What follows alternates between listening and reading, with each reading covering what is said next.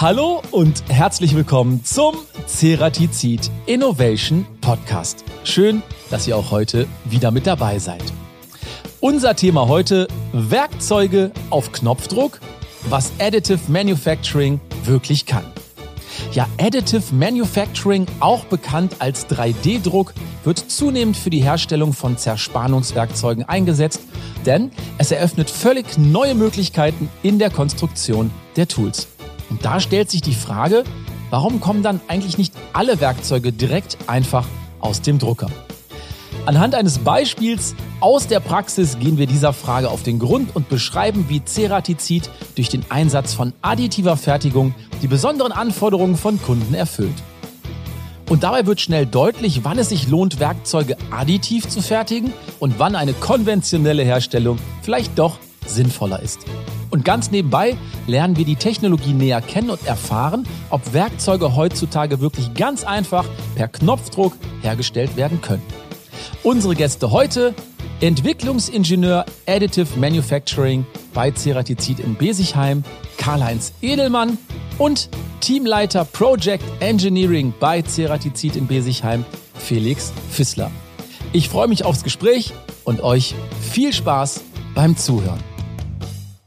Hallo Karl-Heinz, hallo Felix, schön euch zu sehen und schön, dass ihr euch heute die Zeit für unseren Ceratizid Innovation Podcast genommen habt. Ihr kommt aus Besigheim, haben wir schon oft von gehört hier im Podcast. Wie lange braucht man eigentlich von Besigheim nach Kempten, Karl-Heinz? Das ist immer eine interessante Frage, habe ich mir vorher auch überlegt. So zweieinhalb Stunden, manchmal auch das Doppelte. Felix, das klingt jetzt so, als wäre das nicht die normale Fahrzeit von Besigheim nach Kempten. Ja, ist sehr abhängig von der Verkehrslage. Heute hatten wir zweieinhalb Stunden gebraucht, was sehr gut war. Bei bestem Wetter muss man natürlich auch sagen. Frage an der Stelle, unseren Podcast habt ihr sicherlich schon mal gehört. Mittlerweile gibt es ja über 50 Episoden. Ja, genau. Ich habe mir schon einige Folgen angehört und bin begeisterter Zuhörer. Dann wisst ihr, was auf euch zukommt, denn wir starten mit unserer ersten beliebten Rubrik. Und das ist A oder B? Ich habe zehn Fragen für euch vorbereitet. Ich würde sagen, wir machen das im Wechsel und wir fangen mit dem Felix an, okay? Okay. Und hier kommt die erste Frage. Schichtbetrieb oder mannlos fertigen? Felix. Mannlos fertigen, da ist man wirklich unabhängig von den äußeren Einflüssen. Karl-Heinz. Lasersintern oder Laserschmelzen? Laserschmelzen ist unser tägliches Geschäft. Felix. Standard oder Sonder? Ich komme aus der Sonderschiene, von daher Sonder, aber wir benötigen natürlich auch die Standardwerkzeuge für unsere Projekte. Von daher, aber ich würde mich auf Sonder festlegen. Konstruktion oder Produktion, Karl-Heinz? Konstruktion. Ja, man kann Neues schaffen. Fräsen oder Bohren, Felix? Fräsen. Ich sehe da einfach ein paar mehr Möglichkeiten. Wir haben da viele Möglichkeiten, die Bearbeitung durchzuführen. Von daher Fräsen. Konventionell oder additiv? Additiv, auf jeden Fall. Das ist meine Welt, das ist mein Thema jeden Tag und da geht was vorwärts. Und da werden wir heute in der Tiefe auch noch drüber sprechen. Felix, Werkzeugwechselzeit reduzieren oder Standzeit erhöhen? Also das ist eine sehr gute Frage. Der Aufgabe werden wir eigentlich täglich vom Kunden gestellt. Ich würde sagen, Wechselzeit reduzieren, weil das ein sehr großer Hebel ist. Karl-Heinz, Prototypen oder lieber doch die Serie? Zunächst mal aus meiner Aufgabe heraus Prototypen, die dann aber hoffentlich in Serie gehen. Okay. Im Büro oder lieber an der Maschine, Felix? Ganz klar Büro. Ich arbeite jetzt schon seit ungefähr fünf Jahren bei Ceratizid und bin da durchgängig im Büro und fühle mich da sehr wohl. Und die letzte und wichtigste Frage, die immer gestellt wird, Karl-Heinz. Innovation oder lieber die Tradition? Ich muss Innovation sagen. Ich arbeite in der Entwicklung und ja, um das vielleicht abzurunden, aus der Tradition kann Innovation entstehen. Felix, würdest du dem Karl-Heinz zustimmen? Würde ich zustimmen, ja. Genau. Und heißt der Innovation Podcast. Von daher. Okay. Passt das auch ganz gut. Dann sage ich erstmal genau. Dankeschön für den kurzen Überblick und dann lasst uns direkt mal in das Thema einsteigen. Karl-Heinz, du bist Entwicklungsingenieur im Bereich Additive Manufacturing. Erzähl uns doch mal, was machst du da eigentlich ganz genau den ganzen Tag? Das frage ich mich manchmal auch. ja, es ist so, ich bin im Entwicklungsteam Bohren, Gewinden und auch additiv. Und immer wenn das Thema additiv ins Spiel kommt, das ist nicht immer ein Thema, dann spielt es auch mit eine große Rolle. Grundsätzlich machen wir Produktentwicklungen, wir machen Grundlagenentwicklungen, Technologieentwicklungen immer mit dem Ziel, Werkzeuge besser zu machen, neue Werkzeuge zu entwickeln, die unseren Kunden einen Mehrwert bieten. Jetzt hast du gerade schon gesagt, Additiv oder vielmehr Additive Manufacturing. Das müssen wir vielleicht an der Stelle noch einigen HörerInnen kurz erklären, was das genau ist. Ich habe eben ja schon ganz kurz gesagt, 3D-Druck. Ist es das Gleiche? Ja, 3D-Druck ist ein Teil von Additive Manufacturing. Additive Manufacturing ist eigentlich der ganze Prozess. Das fängt an bei der Konstruktion, ein Teil so zu konstruieren, dass es additiv herstellbar ist. Dann kommt irgendwann dazwischen der 3D-Druck und dann kommt ja aber auch noch die Nachbearbeitung. Eigentlich, ja, im Grunde genommen ist Additive Manufacturing, 3D-Druck, man könnte es so erklären, eine Herstellung von einem Bauteil ohne Werkzeuge aus dem CAD-Modell, meistens Schicht für Schicht aufgebaut. Jetzt können wir das so ein bisschen besser abschätzen, was Additive Manufacturing ist. Und das passt auch hervorragend zu unserer nächsten Rubrik. Und das ist die Schätzfrage. Ganz genau unsere Schätzfrage. Da dürft ihr beiden, Karl-Heinz und Felix, natürlich schätzen und alle unsere ZuhörerInnen gerne auch. Das Ergebnis gibt's dann am Ende dieser Episode. Und wir möchten gerne wissen, wie viele Quadratmeter groß ist das weltgrößte Gebäude, das jemals mit einem 3D-Drucker gedruckt wurde? Ich gucke in zwei Gesichter, die zum einen lächeln aber auch gerade noch knobeln. Habt ihr ungefähr eine Ahnung, um was es geht? Also um welches Gebäude es geht und vielleicht also, sogar wie viel Quadratmeter? Ich habe keine Ahnung. Ich kenne 3D gedruckte Häuser, habe schon welche gesehen, aber ja, das waren in der Regel Wohnhäuser. Okay, ich gebe eine kleine Hilfestellung. Es handelt sich um ein Regierungsgebäude in Dubai. Also es ist keine Doppelhaushälfte. Das können okay. wir uns an der Stelle schon mal ausmalen. Und jetzt bräuchte ich eine Schätzung. Felix, also ich muss zu meiner Schande gestehen, ich war vor kurzem erst in Dubai und ich habe das Gebäude nicht gesehen, aber ich würde schätzen 2000 Quadratmeter. 2000 Quadratmeter. Karl-Heinz. Ich schätze 6000. 6000 Quadratmeter. Also ich habe es mal notiert und unsere ZuhörerInnen dürfen auch gerne mitraten. Vielleicht einmal das Ganze so ein bisschen runterbrechen. Also 3D-Druck funktioniert für mich eigentlich so in meinem Kopf immer nur in so kleinen Maschinen, werden so Alltagsgegenstände gemacht. Man kann mittlerweile ganze Häuser drucken. Das ist wohl möglich, habe ich gehört. Aber 6000 Quadratmeter. Wie groß ist denn dann so ein Drucker, Karl-Heinz? Ja, so 60 Meter breit. Das gibt es. Könnte ich mir schon vorstellen, ja. Okay, wir werden es am Ende dieser Episode auflösen. Ich bin selber gespannt. Felix, jetzt zu dir. Du bist Teamleiter beim Project Engineering und greifst auch des Öfteren auf die Möglichkeiten der additiven Fertigung zurück. Stell dich doch mal ganz kurz vor, wer bist du und für was genau bist du zuständig? Vielleicht fangen wir mal so an. Ich bin vor ungefähr fünfeinhalb Jahren durch die additive Fertigung zu Ceratizid gekommen. Damals durch meine Abschlussarbeit und anschließend habe ich dann im Project Engineering begonnen als Projektleiter und bin jetzt seit rund drei Jahren Teamleiter im Project Engineering und bin da verantwortlich für die Projektleiter, die an globalen Kundenprojekten arbeiten. Kann man sich dann so vorstellen, der Kunde stellt seine Anfrage und der Projektleiter ist dann von der Anfrage bis zur anschließenden Abnahme für das Projekt verantwortlich. Und vielleicht so ganz zusammengefasst, was wir versuchen, ist immer, wir versuchen für unsere Kunden die Projekte so einfach wie möglich zu machen. Und das heißt, da kommt dann immer mal wieder das Thema 3D-Druck auch ins Spiel, oder? Das ist richtig, genau. Wir nutzen vom Prinzip unser komplettes Portfolio aus, um den Kunden die bestmögliche Lösung zu bieten. Und immer dann, wenn wir über unser bestehendes Portfolio vielleicht nicht die wirtschaftliche Lösung bieten können, versuchen wir natürlich auch das Additive Manufacturing anzuzapfen und da dann dem Kunden eine Lösung zu bieten. Karl-Heinz, Felix hat ja gerade gesagt, es gibt einige Vorteile beim 3D-Druck. Welche sind denn eigentlich die größten Vorteile, die die additive Fertigung von Zerspannungswerkzeugen so bietet? Also die größten Vorteile ist einfach die konstruktive Freiheit, die Freiheitsgrade, die ich habe gegenüber der subtraktiven Fertigung. Also subtraktiv, konventionell, zerspannend. Wenn ich additiv fertige, dann habe ich eigentlich fast keine Grenzen gesetzt. Ich kann ein Werkzeug in Leichtbau ausführen, dass das Gewicht reduziert ist. Das kann so aussehen, dass es eine innere Struktur hat, die praktisch stützt Oder es kann aber auch so aussehen, dass ich einfach alles Material weglasse, das ich nicht benötige, um die richtige Steifigkeit, Festigkeit des Werkzeugs dann zu erreichen. Dann ist natürlich ein großes Thema, ich kann Funktionen zusammenfassen. Also ich kann ein Multifunktionswerkzeug bauen. Ich kann dadurch vielleicht gegenüber der herkömmlichen Fertigung oder Bearbeitung Werkzeuge einsparen. Dann ein ganz großes Thema ist die Kühlkanalführung. Ich kann einfach durch additive Fertigung den Kühlschmierstoff, sei es Minimalmengenschmierung oder Kühlwasser, ich kann das direkt an die Schneide bringen. Ich kann das gezielt dosiert an die richtige Stelle bringen und so einfach auch die Leistung des Werkzeugs verbessern. Das sind sehr, sehr viele Vorteile. Was glaubst du, wird irgendwann denn mal ausschließlich additiv gefertigt? Also es klingt für mich jetzt so logisch an der Stelle.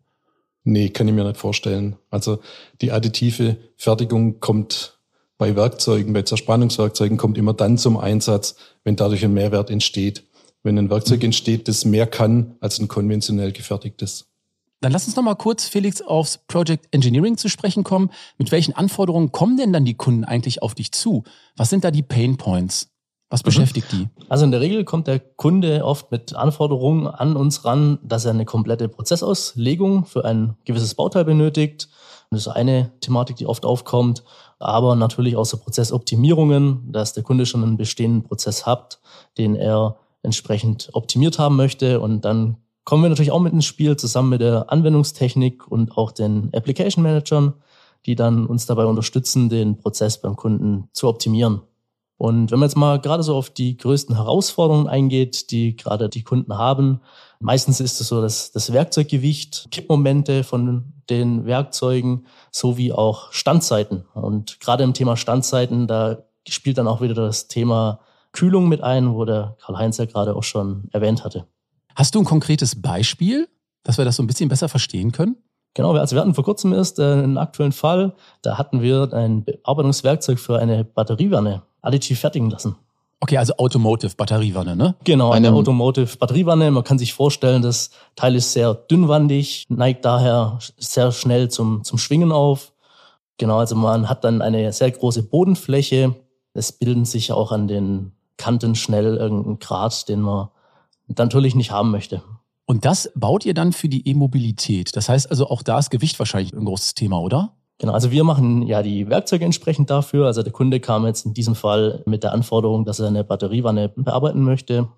Da war jetzt in diesem speziellen Fall war gerade die Thematik, dass wir den Boden bearbeiten müssen, aber auch ein erhöhtes Aufmaß an den Rändern haben, so dass wir da auch noch einen Kontrollschnitt durchführen mussten. Und natürlich Oberflächenqualitäten haben da auch eine große Rolle gespielt.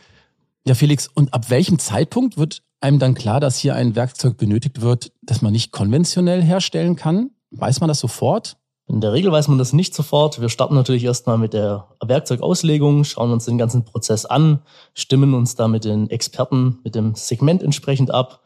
Und wenn dann herauskommt, dass wir einfach die Wirtschaftlichkeit, die der Kunde auch erwartet, nicht erreichen können mit den konventionellen Werkzeugen, dann gehen wir natürlich weiter und überlegen, ob wir da über die additive Fertigung eine Lösung finden können. Und dann gehen wir entsprechend auf den Karl-Heinz zu. Wollte ich gerade sagen. Und dann kommt wahrscheinlich der Karl-Heinz ins Spiel. Wann ist das meistens, Karl-Heinz? Ja, wie der Felix gerade gesagt hat, da kommt dann die Anfrage, kann man das Werkzeug drucken und was kostet es? Dann sage ich meistens, drucken kann man alles. Das ist eigentlich der falsche Weg. Wir müssen erstmal überlegen, was soll das Werkzeug können? Also wir fangen von vorne an, was brauchen wir für Leistungsmerkmale? Und dann überlegen wir, im Team, wie setzen wir die um, additiv. Und zwar muss das einfach so aussehen, dass dann auch äh, dieser Mehrwert zum Vorschein kommt. Sprich, wenn ich schon ein Werkzeug im Kopf habe und will das nur drucken, dann macht das keinen Sinn. Das heißt also, es macht nicht immer Sinn, Werkzeuge zu drucken, hast du gerade gesagt. Welche Kriterien müssen denn gegeben sein, dass Additive Manufacturing überhaupt zielführend ist? Kannst du da so einige nennen? Also wir haben zum Beispiel Lösungen, wo wir mehr Schneiden unterbringen an Fräswerkzeugen. Dann ordnen wir die Schneiden entsprechend an, sodass dieses Werkzeug einfach eine gute Leistung hat. Die ist oftmals 50 Prozent mehr als bei einem konventionellen Werkzeug. Und auch eine entsprechend längere Standzeit durch die gute Schneidenanordnung. Beziehungsweise auch, wir hatten es vorher schon, nicht so schnell zur Gradbildung neigt. Also dadurch wird die Standzeit erhöht. Jetzt hast du gerade schon gesagt, Kosten sind natürlich auch immer ein großer Faktor. Kannst du uns vielleicht mal so ein bisschen eine Einordnung geben, wie hoch die Kosten für die additive Fertigung von Zerspannungswerkzeugen im Vergleich zu der konventionellen Fertigung sind? Kann man das irgendwie vergleichen, dass wir da ein Gefühl für bekommen? Also ich finde es schwer zu vergleichen. Ich würde es eher umdrehen und sagen, wir haben mehr Leistung, wir haben eine bessere Leistung, wir haben vielleicht auch eine Kombination von verschiedenen Funktionen in dem Werkzeug und das ist unser Mehrwert und der kostet meistens immer mehr Geld. Er ist dann aber auch so, dass er eigentlich anders nicht äh, zu erbringen ist, also mit einem anderen Werkzeug. Und wie erfolgreich ist aus deiner Sicht der Einsatz von additiv gefertigten Werkzeugen? Gibt es da irgendwelche Beispiele, wo sich das besonders bezahlt gemacht hat am Ende? So eine Success Story irgendwie? Ja, wir haben das zum Beispiel bei Bohrwerkzeugen. Wir haben Bohrwerkzeugen, die haben eine spezielle Spanlenkung. Also wenn man Bohrungen aufbohrt, zum Beispiel an Motorblöcken, dann ist da oft das Problem, dass der Span in die Bohrung fließt oder fällt in die Kühlkanäle des Zylinderkopfes oder des Motorblockes. Und das will man eben nicht haben. Das ist das spätere Kühlsystem des Motors. Und da haben wir spezielle Werkzeuge, die haben additiv gefertigte Anbauteile, die durch Wasserkühlung die Späne aus der Bohrung fördern. Und dadurch ist es einfach ein ganz großer Mehrwert für den Kunden. Er hat viel weniger Kontrollaufwand, er hat zu 100 Prozent gute Teile. Mir fällt da auch direkt noch was ein. Thema Green Team. Kennt ihr wahrscheinlich auch beide, oder Felix? Ja, genau, das wollte ich gerade auch noch erwähnen. Mhm. Das Thema Green Team, da hatten wir auch ein Projekt gemacht dazu. Auf einer U-Achse hatten wir ein Aufsatzwerkzeug gemacht und ich meine, da gab es auch mal einen Podcast dazu schon. Ganz genau, also Folge 45 und 46 hatte ich mir notiert. Green Team, das Dream Team. Wir hatten die auch auf der Messe mit dabei und da wurde das, glaube ich, auch präsentiert. Die haben, glaube ich, einen Radträger an ihrem Elektroboliden präsentiert, der auch 3D gedruckt war mit den Werkzeugen von Ceratizid, oder? Genau, das ist richtig, ja. Dort hatten wir die Bearbeitung mit dem Aufsatzwerkzeug, mit dem 3D-gedruckten Aufsatzwerkzeug auch durchgeführt. Genau, und das hatten wir dann auch auf der Messe gezeigt. Ich glaube, das wäre ein schöner Zeitpunkt, um da noch mal ein bisschen ins Detail zu gehen und vielleicht einfach mal in die nächste Rubrik zu gehen. Und das ist der spontane Anruf. Unser spontaner Anruf. Und ich würde sagen, wir rufen mal den Teamleader und Head of Mechanics vom Green Team der Uni Stuttgart an. Das ist der Oliver Spengel. Und vielleicht kann der uns ja mal ein kurzes Update zur Saison geben, denn ich glaube, wenn ich das in den sozialen Medien richtig gesehen habe, waren die relativ erfolgreich.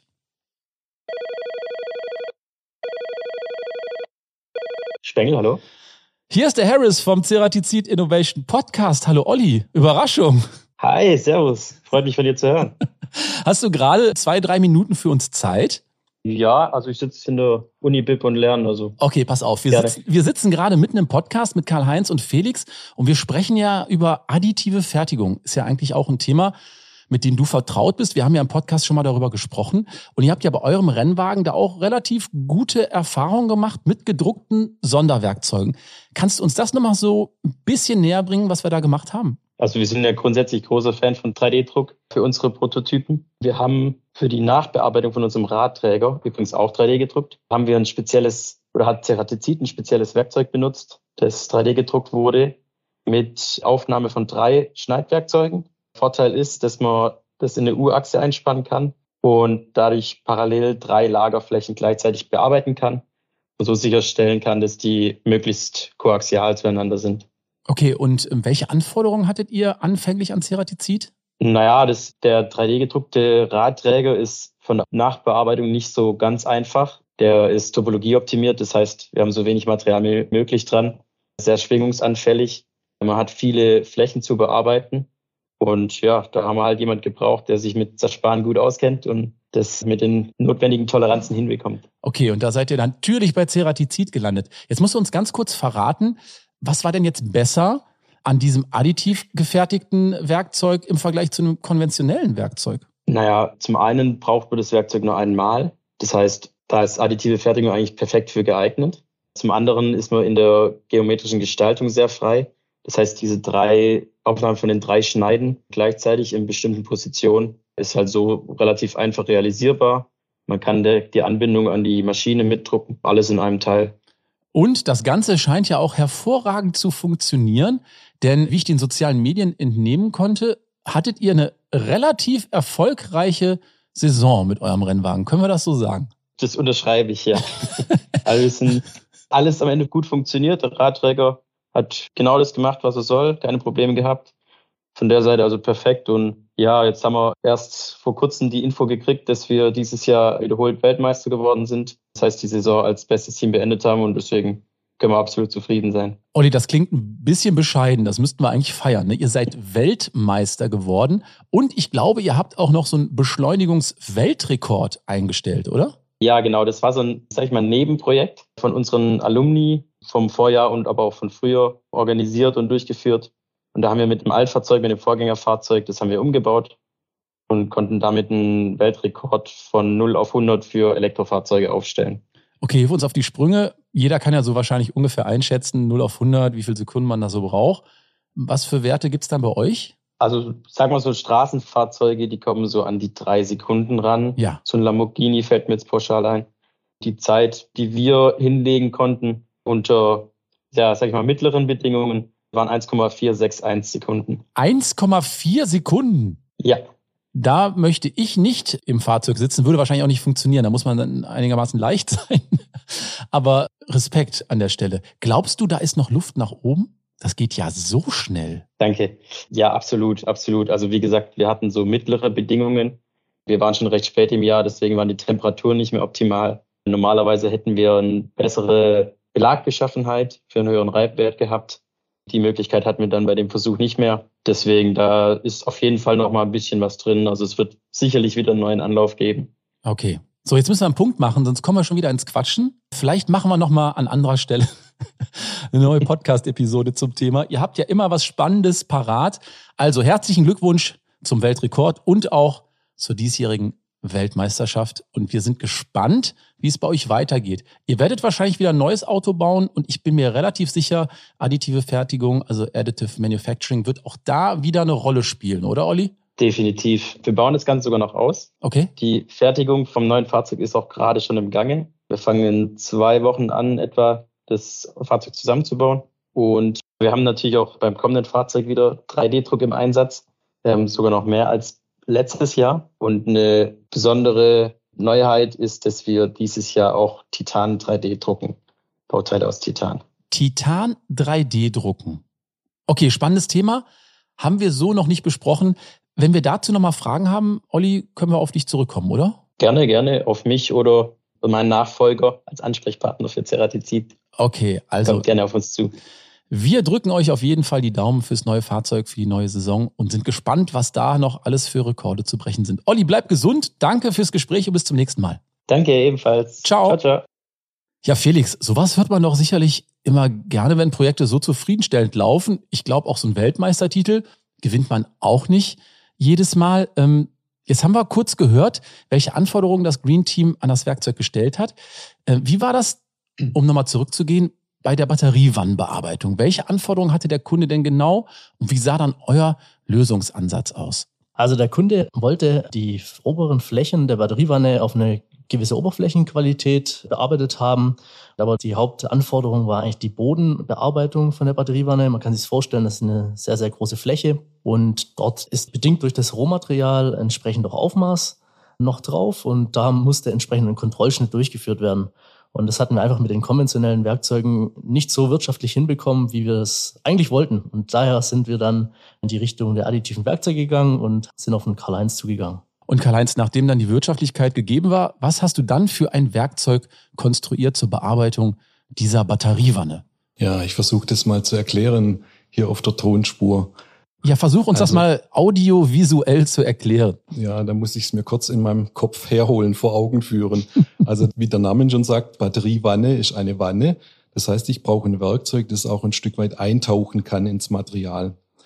Also nicht senkrecht bohren, sondern so in einer Rampe schräg eintauchen. Und dazu braucht es eben eine entsprechende Schneidengeometrie an der Werkzeugstirn, damit das Werkzeug das kann. Und um dann diese dünnwandige Bodenfläche zu bearbeiten. Die hat dann manchmal nur noch eine Wandstärke oder eine Dicke von ein bis drei Millimeter. Um diese zu bearbeiten, brauche ich eben auch ein Werkzeug, das die Zerspankräfte in die richtige Richtung lenkt, damit das Ganze nicht zu schwingen und zu vibrieren anfängt.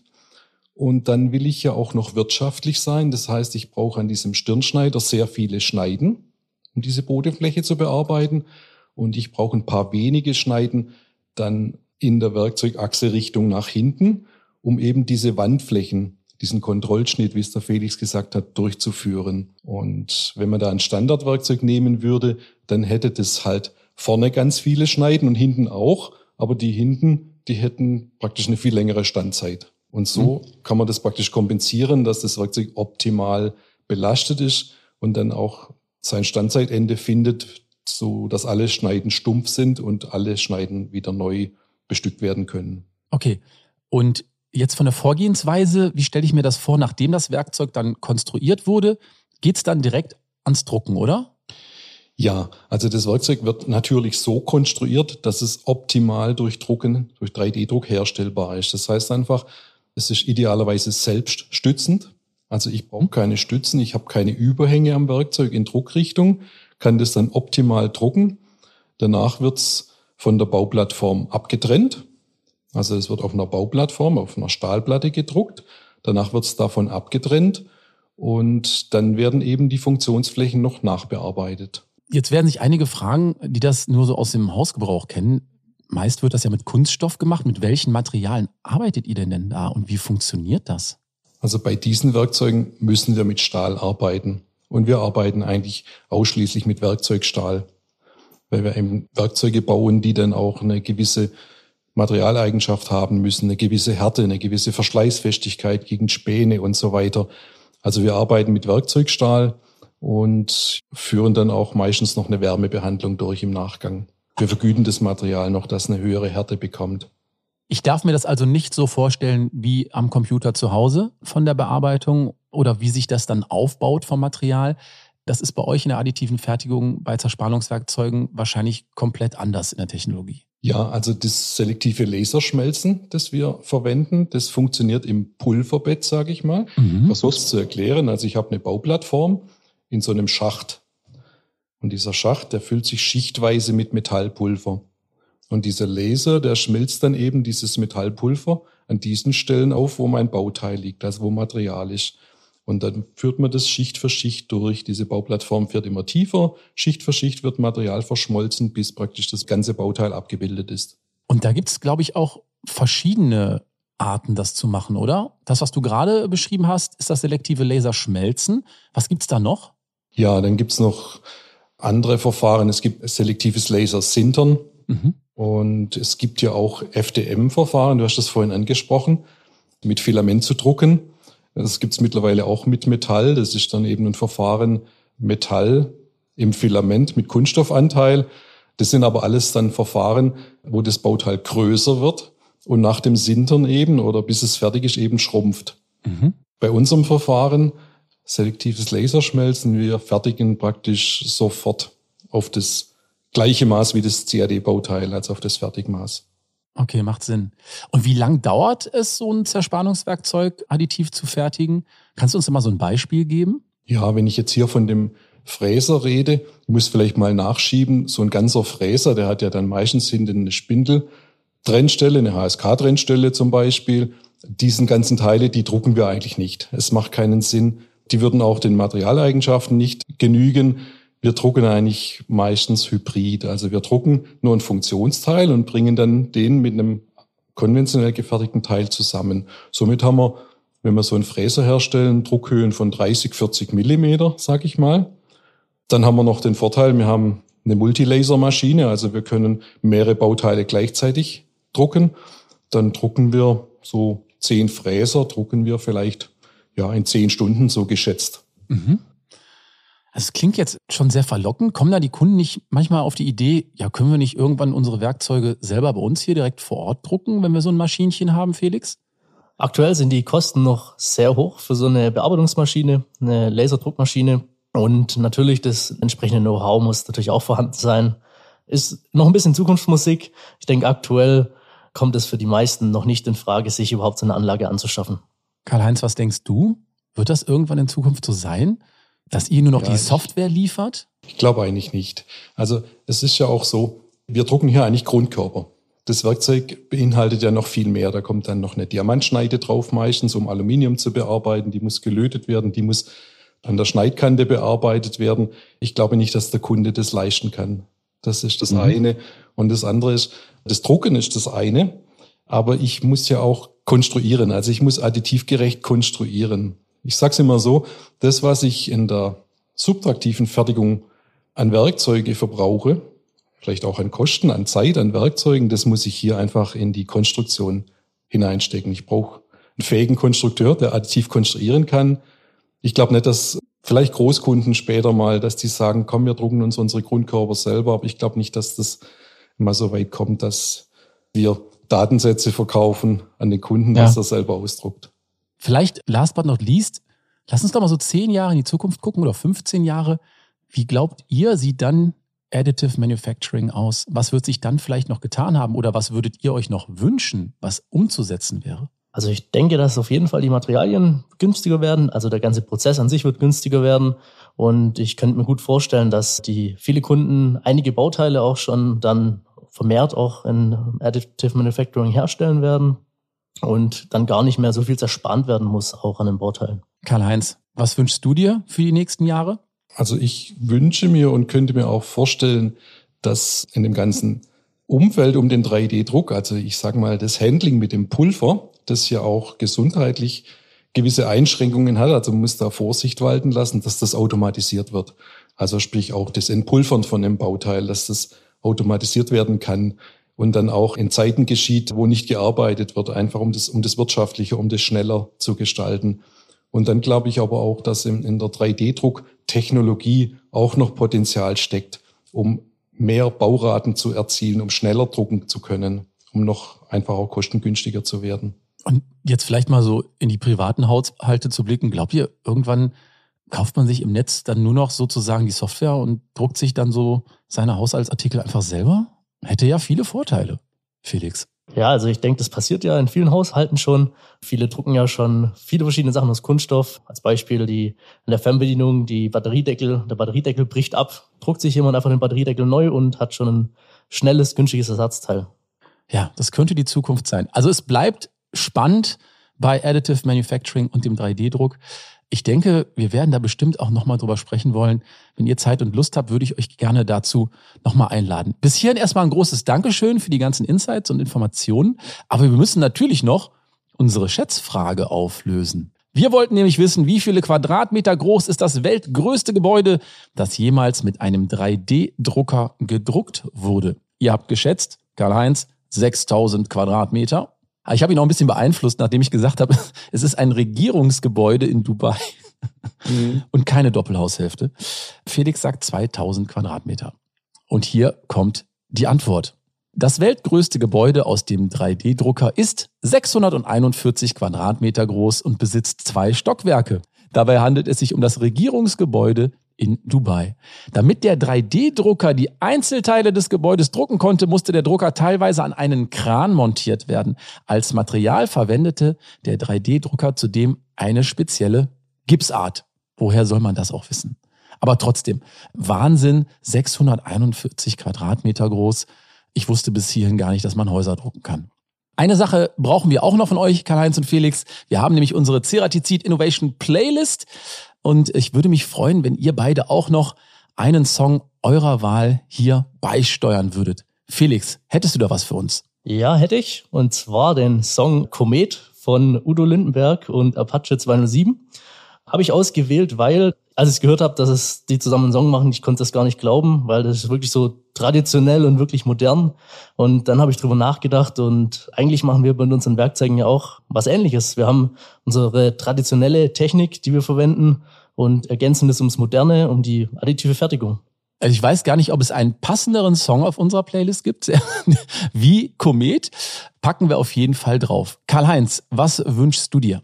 Also ich würde mir wünschen einen Song aus meiner Jugendzeit. Das ist der Titel Twilight von ELO. Ah, okay. Electric Light Orchestra. Okay, packen wir mit auf die Playlist. Dann sage ich nochmal ein großes Dankeschön, Karl-Heinz, Dankeschön, Felix. Schön, dass ihr da wart. Bis zum nächsten Mal. Bleibt gesund. Vielen Dank. Bis zum nächsten Mal. Ja, Dankeschön. Bis dann. Ciao. Ja, das war's leider auch schon wieder für die heutige Episode unseres Ceratizid Innovation Podcast. Sollte euch diese Folge gefallen haben, dann darf ich euch noch Episode 11 ans Herz legen mit dem Titel Wie Project Engineering die Produktivität im Fertigungsunternehmen erhöht. Denn da erklärt Michelle Wolf, wie das Project Engineering von Ceratizid Prozesse analysiert und sie durch gezielte Optimierung effizienter macht, ohne das Tagesgeschäft beim Kunden zu beeinträchtigen. Also definitiv auch eine spannende Folge. Wie gehabt, wenn ihr Anregungen habt oder auch Themenvorschläge, schreibt uns gerne eine E-Mail an teamcuttingtools@ceratizid.com. Ich freue mich auf die nächste Episode. Sagt Dankeschön fürs Zuhören, bleibt gesund. Tschüss und bye bye.